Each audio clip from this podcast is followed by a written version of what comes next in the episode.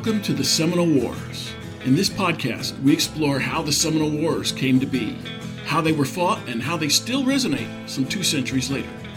I am your host, Patrick Swan, and our show is a production of the Seminole Wars Foundation, found online at www.seminolewars.us. We are recording today from the homestead of the Foundation in Bushnell, Florida. Thank you for listening.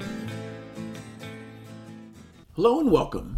In late August 1813, the Creek Nation was engaged in a civil war between the so called Red Stick faction that wanted to return to traditional Creek ways and the White Sticks, who favored integrating with European and American ways. Whites, in feeling threatened by the Creek War, they sought protection. Territorial militia arrived and promptly created a conflict rather than prevented one. They attacked Creeks at their midday meal at a place called Burnt Corn Creek. In retaliation, on August 30th, 1813, the Creeks gathered a war party and attacked Fort Mims in lower Alabama, just north of Mobile, when the fort's dinner bell rang. This battle and the war between the United States and the Red Stick faction led to a string of conflicts between Americans and the existing Indian populations in the Southeast, including Florida. The Fort Mims battle was one piece in a conflict that ran roughly from 1812 until 1858, when the Second Seminole War ended. After the Americans retaliated and defeated the Red Sticks at the Battle of Horseshoe Bend, Red Stick faction refugees migrated to Spanish Florida, where they integrated with the Miccosukee and Seminole tribes. One of those refugees was a youth called Billy Powell, or, as our listeners well know, Osceola. He would carry memories hearing about this battle and this war. His great uncle, Peter McQueen, was a key leader in it.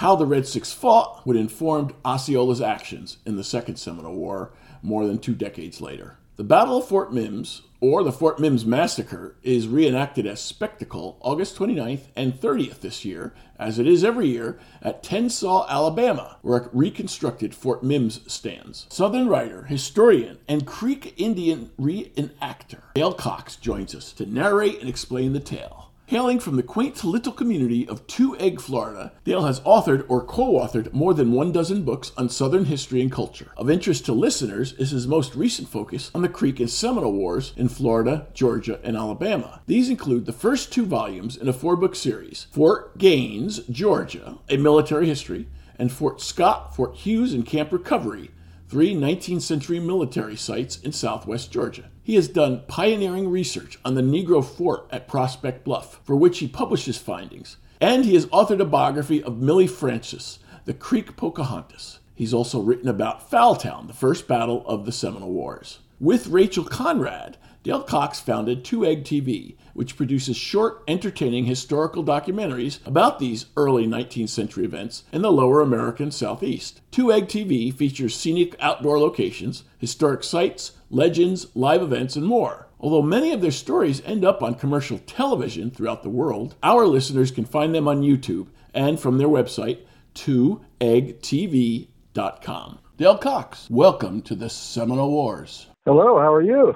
All is well, Dale. What makes the Battle of Fort Mims significant in history? Well, Fort Mims is highly significant because it really was the catalyst or the event that led not just to the two Creek Wars, but to the Trail of Tears, to the Seminole Wars, and really to Indian removal itself in the entire southeastern United States. Why was there a battle at Fort Mims? Fort Mims was a retaliation by the Red Stick faction of the Creeks for an attack that took place against them by a force of Mississippi volunteers at a place called Burnt Corn Creek. And as a result of this retaliatory strike by the Red Sticks, the fort was taken, and somewhere between 200 and 300, we'll say 250, of the inhabitants of the fort died in the attack, and the fort was largely destroyed. And that led to a really outpouring of rage across the white settlements of the southeast, and three armies invaded the Creek territory in what is today Alabama, Georgia, and to some degree Florida. It took place on August 30th, 1813. Why did the Army build Fort Mims? Fort Mims was built when a civil war erupted in the Creek Nation. What was the approximate cause of the Creek Civil War? In late 1812, the Red Stick movement began to rise in the Creek Nation, and it was led by a healer and a visionary named Josiah Francis. He was a prophet, and he had established a town called Econochaco which was on the Alabama River in today's Lowndes County, Alabama. And the prophet Francis had visions that unless Creek people, which included the Muskogee as we know today, but also other factions or other bands or talwas of the Creeks, including the Alabamas, the Coushattas, the Hitchites, the Yuchi, and others, all unified unless they resisted further Anglo encroachments on their lands, unless they returned to their traditional ways, they were going to lose everything. So this was what he taught. This grew counter the beliefs of the big warrior, who at that time was the leader of the Creek Council, the Speaker of the Creek Council, the U.S. Agent for Indian Affairs, Benjamin Hawkins, and others who were followers of the U.S. government's plan of civilization. When the Civil War erupted, there were fears along the frontier surrounding the Creek Nation that the fighting might spill over, and so a series of frontier stockades were thrown up around different homes. One of those homes being the home of Samuel Mims in the Tensaw settlement of Alabama, which is up above Mobile and that became the Mims Fort or Stockade, or as we know it today, Fort Mims. And that's why it was built. Fort Mims is not that famous, certainly not as much as the Alamo in Texas. How does it compare to the Alamo? The death toll there was actually greater than at the Alamo. Part of that death toll was a group called the Métis. Who were they, and what were they doing in the fort? The Métis were a mixture of Native American and Anglo settlers who lived along the Alabama River region, the Tensaw settlements in Alabama, and for the Anglo settlers who lived in Alabama, it was much like the Alamo. It was a place where people fought to the death. Some escaped against Red Stick attackers, and to them, and it became known in history, came known as the Massacre of Fort Mims. Forgotten was the fact that these very same people had attacked the Red Sticks first, which is often the way history goes, it became known as one of these places where people were attacked and where they fought to the death, which is the way history records the Alamo. We often forget what happened first. And so that's the way Fort Mims came to be remembered. It's often forgotten that on July 27th, one month before, there was a previous battle that took place, but that's why it came to be remembered, and it's often forgotten why the Red Sticks attacked Fort Mims in the first place, but that's where that term came about, and that's why it came to be remembered that way. And just as was the case with the Alamo in Texas, where the Alamo led to the Battle of San Jacinto, where Sam Houston achieved victory over Santa Anna and Texas gained its independence. What happened from Fort Mims, it led to U.S. intervention in the Creek Civil War, which eventually led to the Battle of Horseshoe Bend and led to the Treaty of Fort Jackson, which led to the loss of more than 20 million acres of Native American lands in Alabama and Georgia. And white Americans saw the Battle of Horseshoe Bend as a retaliation for what they were calling the Fort Mims Massacre. Yes, it was. At least in the United States, it was seen as retaliation, as was a series of battles which took place following Fort Mims as three U.S. armies advanced into the Creek territory.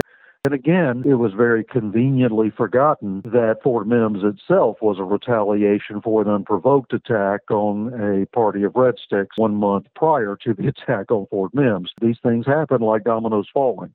What was the composition of soldiers at Fort Mims? There were no regular troops at Fort Mims. This was not a regular U.S. Army post. This was a frontier stockade where a group of settlers had forted in, which is a term that everyone familiar with the Seminole Wars is well familiar with. It was a stockade thrown up around the home of Samuel Mims. There were some Mississippi territorial volunteers and militia there. At that time, the areas of Alabama, of what we know today as Alabama, that were not part part of the Creek Nation were part of the Mississippi Territory. So there were, after the volunteers from the Mississippi Territory were defeated at Burnt Corn Creek, then they knew there was a governor of Mississippi Territory, and the officers there knew that there was going to be a retaliation. And so they did call out the militia and they called out volunteers. They did station them at a series of posts across the frontier and one of those posts was Fort Mims. General Ferdinand Claiborne had done some inspections in the area He had ordered the strengthening of Fort Mims by building a blockhouse there. The blockhouse was not completed yet. He had ordered some strengthening of the stockade, and he had sent a few over 100 Mississippi volunteers and militia there. Dale, was this outpost doomed, or what could they have done to defend better? Had the blockhouse been completed, had they followed instructions for strengthening the post, had they even closed the gates, they probably could have held the post against the attack that was coming, but the commander there was not particularly concerned about a Native American attack, and so the gates were wide open on the day of the attack, and they just were not overly prepared for an attack. They paid the price in blood that day.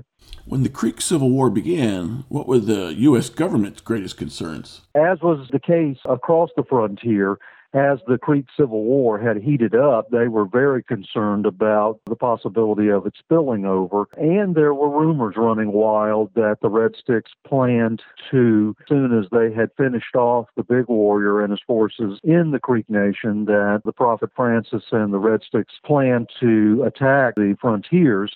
There's no evidence of this. In fact, there are some surviving documents that indicate that they did not, in fact, anticipate attacks against the U.S. frontiers. Their documented interviews with various Red Stick leaders indicate they told people in the Tensaw settlement that they were not planning to attack them, that they were simply taking care of a leadership situation in the Creek Nation itself. People living along their frontiers were perfectly safe. There was panic. There were panicky people living along the frontiers of the Creek Nation that people were forting in.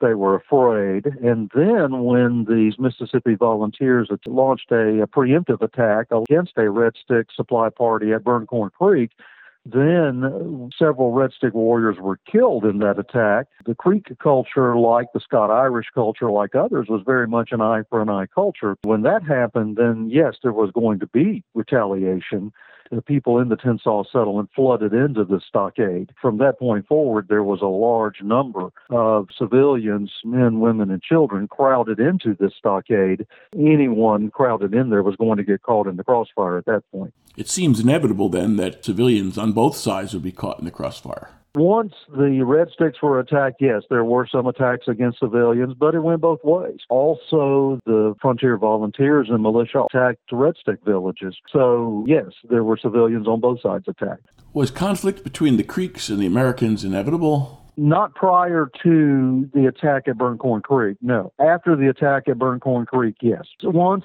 the Mississippi volunteers attacked the Red Stick Supply Party at Burnt Corn Creek, then at that point it was open warfare between the frontier settlers and the Red Sticks, yes. Our story picks up in late August. What happened then was on the morning of August 30th, actually the night before, the Red Stick Army, which numbered somewhere between 500 and 1,000 warriors, approached the Fort Mims area. There were warnings that came into the fort that there was a large Red Stick force in the vicinity. How seriously did the Army take these concerns? Officers in the fort did not place great stock in this. They didn't believe it was possible that there were that many red sticks in the vicinity. They went out, they did some scouting in the area. Some of the red sticks later reported that they were hiding in woods and ravines and were close enough that they could watch these scouting parties go out and pass right in front of them without seeing them and they watched them come and go from the fort and then go back into the fort without detecting their presence. They went back into the fort. There were some African American slaves being held by some of the people in the fort who were sent out who detected footprints and other things like that of this approaching Red Stick party. They rushed back into the fort and warned that there were Red Stick warriors in the vicinity.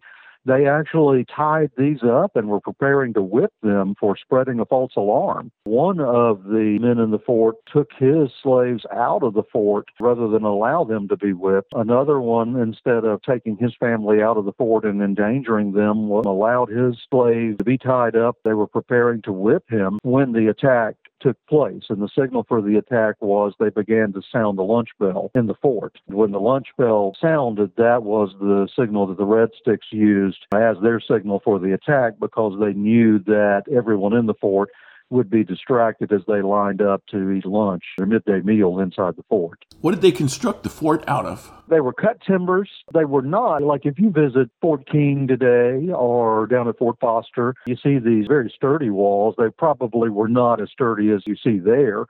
They were split logs, split trees. They dug a trench around. They stood the split logs upright in this trench and then filled in around them. It didn't have a moat around it or anything like that or a dry ditch around it. Because of a mistake in construction, the Creeks were able to exploit a loophole in the stockade's log hewn defenses. Tell us about that. One mistake they made was they did not cut the loopholes for shooting through high enough, and they didn't put a, a, firing step around the inside where they could stand up on this firing step and shoot out, which meant that if you were an attacking party, you could literally rush up to the wall of the fort and shoot through these loopholes into the fort just as easily as the people inside could shoot out at you. So when attack took place, the uh, Red Stick Warriors literally attacked from all four sides at once. And the first thing they did was rush up and gain control of the loopholes and use the walls of the fort for their own purposes as protection for themselves while they fired into the fort. That allowed them as much protection as it did volunteers and the civilian men and the militia inside the fort.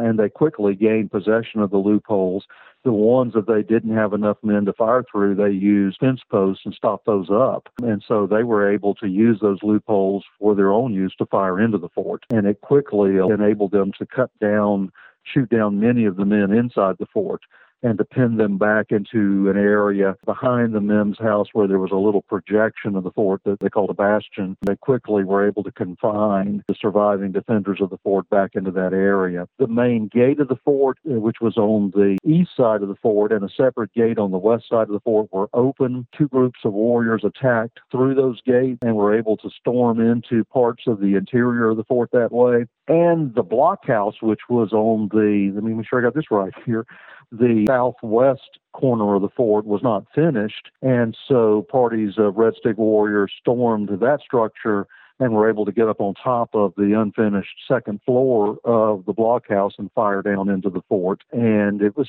sort of like what Southern people would call a turkey shoot at that point. Anyone who showed their face, they were shooting down from that point forward. How does what happened at Fort Mims compare with the Alamo? At Fort Mims, the defenders were caught unawares. But we don't normally think that way for the Alamo the more recent scholarship about the Alamo is on the final morning they were caught unawares. The Mexican troops were on the walls really before the defenders of the Alamo knew what hit them because Santa Anna had stopped his cannonading that night and they had all fallen asleep. Joe, who was William Barrett Travis's slave, said that they heard a yell that said the Mexicans are on the walls. They all went rushing out to try to fight. By the time they got out there, they were coming over over the walls like sheep. It was Joe's description of what happened. So it was very similar to what happened at the Alamo. It literally was, was a storming of the walls. But something very similar happened at Fort Mims. Now, the battle for Fort Mims, the final day, that day's battle lasted longer than the final day's battle at the Alamo because once the defenders got in the Mims house and in the bastion area behind it,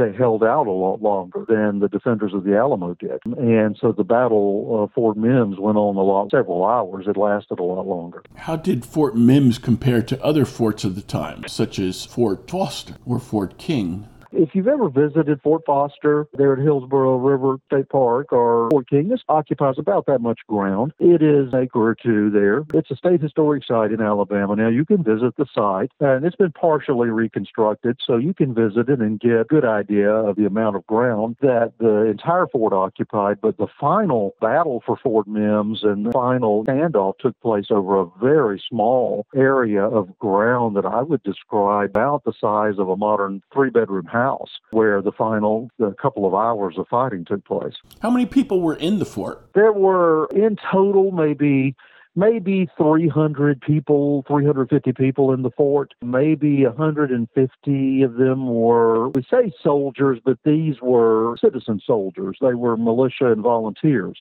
Then there were some farmers and frontiersmen with their rifles and muskets. And there were women fighting too at Fort Mims. So you probably had 300, 350 men, women, and children there. And you had somewhere between 500 and 1,000, more likely around 800 or so red sticks involved in the attacking force. Fort Mims could have been properly defended, correct? Yes, as I said, had the gates been closed and had they had their sentries paying close attention, they should have been able to defend the fort. I would think they were just not prepared for the attack that came. In this case, definitely the better commanders were on the Red Stick side without a doubt. What is the confusion in the historical record about who was commanding the Red Stick forces in this battle? That's an interesting question. For many years, and many people believe today that the Red Stick commander was William Weatherford, the Red Eagle.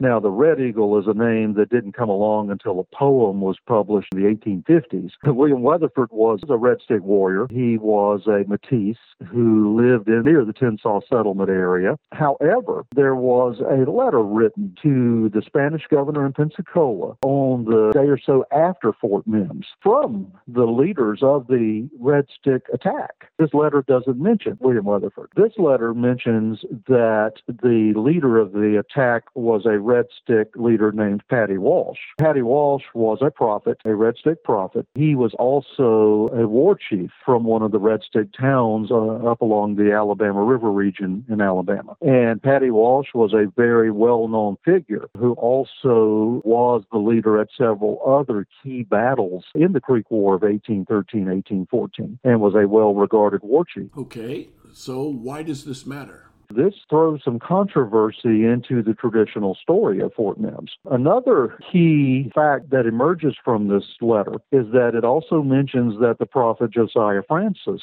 was there at Fort Mims. And this is controversial because a traditional part of the story of Fort Mims, as handed down by many historians through the years, is that Francis was not at Fort Mims. But this letter, written by the leaders of the attack, very specifically says that Francis was there and is signed by Francis. This is a key document because it completely changes what we know about the Red Stick Party that attacked Fort Mims. And so not only does it place Paddy Walsh as the leader of the attack on Fort Mims, it also places the leader of the Red Stick movement itself there. We also know that a figure who is well known in Florida, Peter McQueen, who was the great uncle of Osceola, who was the war chief of Tallassee, was at Fort Mims. So these are some of the key leaders in the Creek Nation at this time and the key leaders of the Red Stick movement, which would make sense. If you are going to lead a powerful Red Stick army, you would expect the key war chiefs and the key religious leader of the Red Stick movement to be there, and that's what this letter indicates. The letter is very logical. It's signed by all of these key leaders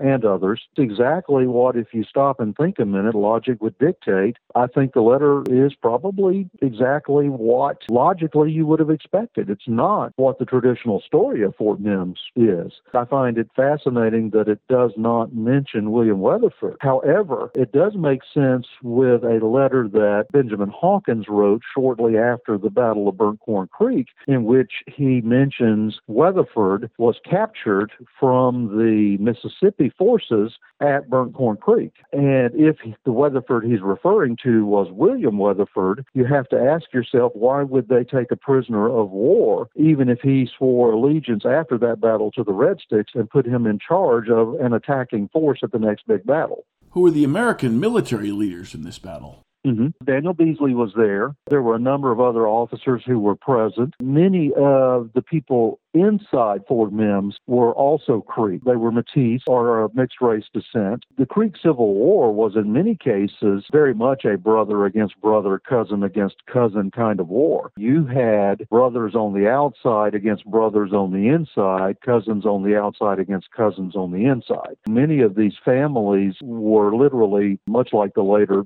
Civil War, knew each other by sight. There are many stories on both sides handed down in tradition of them yelling out to each other as they saw each other. And were fighting against each other in this battle. And that's part of what made this such a blood feud that continued on through the Seminole Wars, is that they really did not like each other because they fought each other. What was the fate of the commander, Major Beasley? Beasley was among the first ones to fall when the attack took place. He rushed to try to close the gate, the main gate of the fort. It had been open so long that Rains had pushed sand against the main gate of the fort and he couldn't close it and he was cut down early in the fight. And then it was a series of people who tried to organize a defense, but the warriors, probably much like the Dade battle, where warriors were attacking, one would fall, another one would rise, another one would fall, another one would rise, another one would fall. You also had people cornered in different parts of the fort. It was really every little cluster was fighting for them on their own. Dixon Bailey was in the Bastion area, and you had Captain Jack in the blockhouse area, and you had different people taking charge in different areas, trying to organize a defense.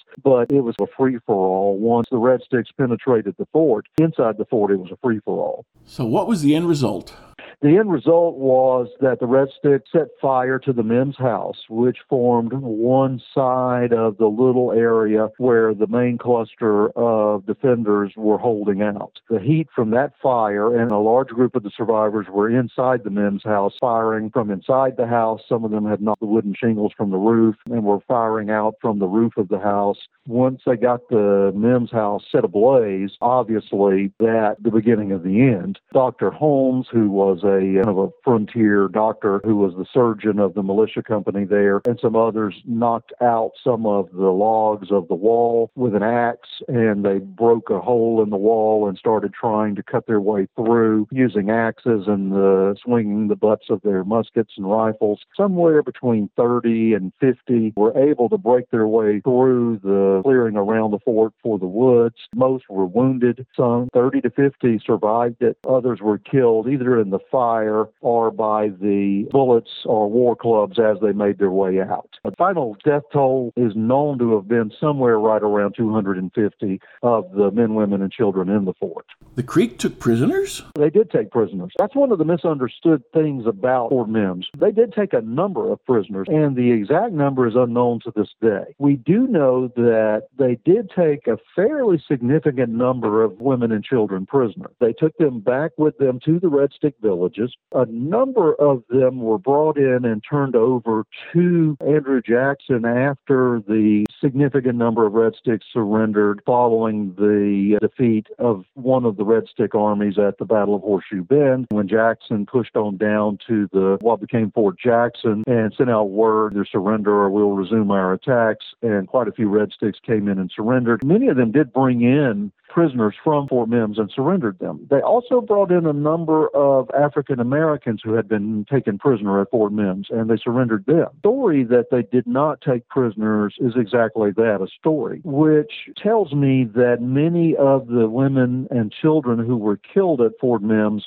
were killed because they were caught in the crossfire. They were killed as the battle got out of hand, final moment, and were killed in the fire that burned the Mims house. We don't know how many were taken prisoner, but we do know that it was several dozen women and children were taken prisoner. And we know that from Jackson's letters that a number of the African American slaves who were taken prisoner wound up with him at the Hermitage over the years that followed the Creek War. And efforts were made by various various people living along the fringes of the Creek Nation to get them back in the year or so that followed the Creek War. There were a number of prisoners taken immediately as the battle wound down. Were there many survivor accounts of this battle? Not really. There are some who gave some statements later. There are some second-hand accounts from some of them. There are some letters that mention what some of them had to say. There are some statements that reach Benjamin Hawkins from some of them after they made their way and were taken up to the Red Stick villages in the Creek Nation. There are no published accounts that I'm aware of from any of them, but there are some second-hand statements from some of them that did reach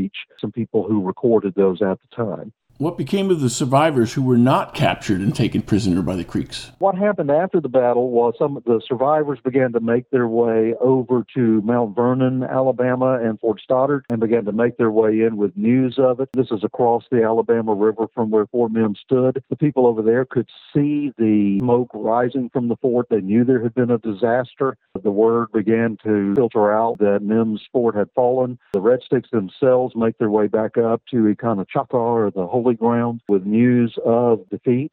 Also, word reaches Hawkins, who is over in Georgia, that Mims Station has fallen. This word reaches Tennessee, it reaches Georgia, it reaches the Mississippi Territory. No one believes that the Creeks are capable of taking a fortified position, but they have. The number killed has greatly inflated. It goes up to like 550 almost immediately, even though the burial party that reaches the fort finds only 200 and I think 47 bodies. Armies are raised to invade the Creek Nation.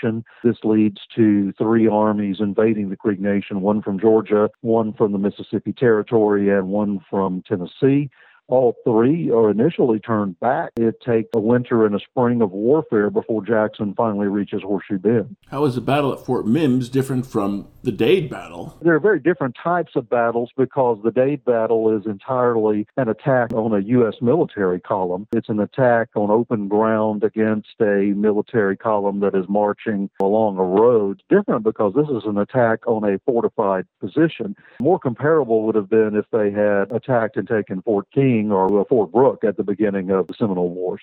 How great a defeat was this for the Army? This was a major defeat. It was not against U.S. troops, but it was a major defeat for U.S. frontiersmen. Absolutely. Dale, we've talked about some of the accounts of the battle. What does the archaeology tell us? The archaeology is telling us more with each passing year. The remains of the fort have been found. The remains of the Mims house have been found. In fact, at the reenactment, which is coming up, people will be able to visit the museum. They display artifacts from the archaeological project And on the weekend of the reenactment each year, people can see those, and you see literally melted balls and artifacts that have come from the remains of the fort. There are a couple of published archaeological reports. You learn a lot about how the fort was designed and built and all of that. And the site is preserved now as a park. People can visit that. You can see reconstructions of part of the fort based on the archaeology and, and things like that. I understand it's not just archaeology that is revealing secrets about this battle every year we are learning more about the written record of the fort and the written record of the battle. In my own research from Spanish archives and from you know the archives and from the National Archives of Great Britain, found tremendous amounts of written material about the attack on Fort Mims that had been previously unpublished. Other researchers are doing the same. It's telling us amazing amounts of new information about this battle, particularly from the Native American side of things.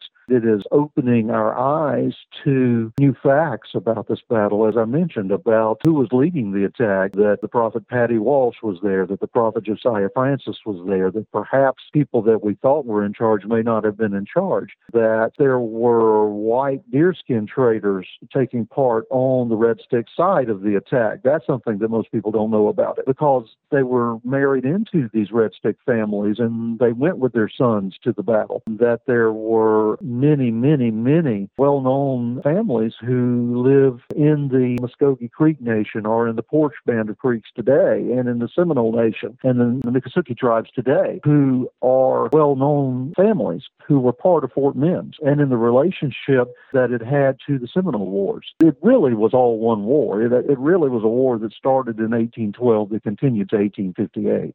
Has archaeology and these previously unseen records changed our understanding of the battle greatly? In some cases, they confirm, and in some cases, they redefine. For example, some of the documents tell us that this remained an active military site on up into the First Seminole War, and that's something that was not known. But we are finding new documents that indicate to us that during the First Seminole War, this was a military campsite, and that Fort Mims, parts of the fort survived. Jackson camped there prior to his occupation of Pensacola in 1814. Fort Mims remained an active military site later by the U.S. military during the War of 1812 and then on into the First Seminole War, even though the fort itself was not rebuilt. Davy Crockett describes camping there in his autobiography and meeting people there who survived the attack. It was an important landmark for many years to come, but many of the Lieutenant Colonel Nicolls, who led the British descent on the Gulf Coast of Florida during the War of 1812, talks about meeting many warriors and maroon fighters who were involved in the Battle of Fort Mims. And he describes in his letters to the admirals of the British fleet his discussions with them about what happened at Fort Mims. There's a lot of documentation out there about this battle that, because it was something of interest, the, the British wanted to know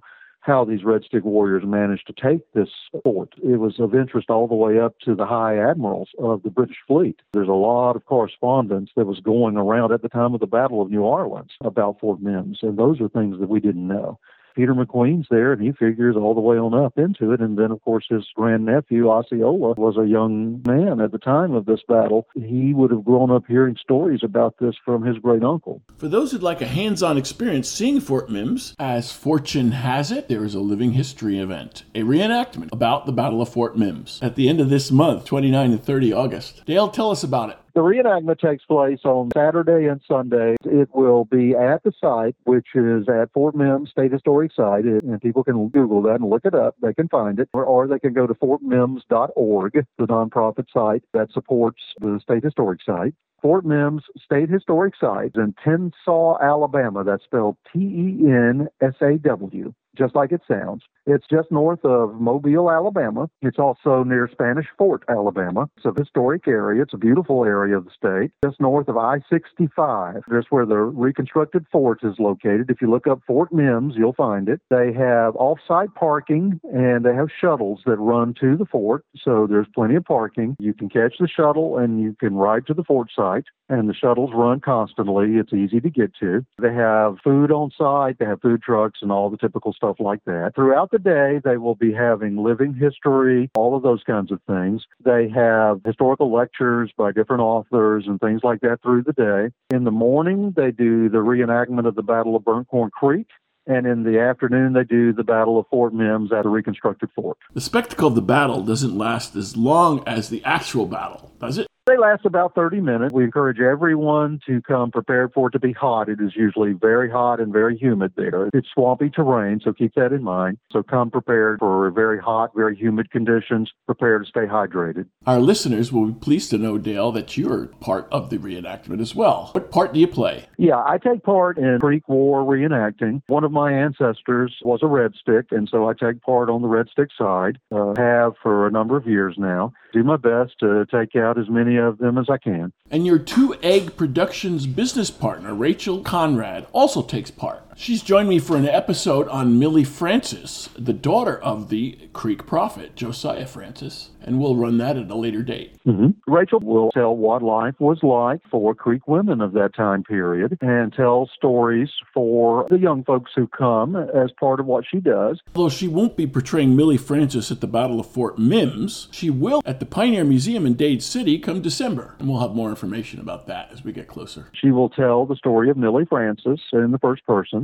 and the kids and young teens and loves to explain what life was like. I've seen her do it and keeps kids spellbound. They really seem to enjoy it. So. But there's more to the day's outing than just the battle reenactments. Yeah, they do demonstrations ranging uh, from white oak basket weaving to blacksmithing to weaponry. They do a wide variety of demonstrations. The typical type thing you see at these types of events, they do all of those. It's all early 19th century demonstrations, very authentic. This is an event that has come a long way. They tell me back when they first started this, it was like watching an old John Wayne movie, war bonnets and everything else. Come a long way from then. It's very authentic now. They work hard to present authentic reenactment now. And all the money they raise goes into the Memorial Association that you know works on maintaining the reconstructed fort and maintaining the historic site. Had a rough couple of years both obviously because of COVID, but also because of the site's been hit by a couple of hurricanes and tropical storms over the last couple of years that did a lot of damage in terms of the reconstructed fort, but also trees and things like that were knocked down at the site. And so all of that's been cleaned up with money that was raised by this association. Is this a national park or a state park? Who owns Fort Mims? The fort belongs to the state of Alabama. It is a state historic site, but most of the money for its upkeep and maintenance is raised by this association. Where do you go to find out more? FortMims.org. All right, that wraps it up. Dale Cox, thanks for joining us for the Seminole Wars. I have enjoyed it.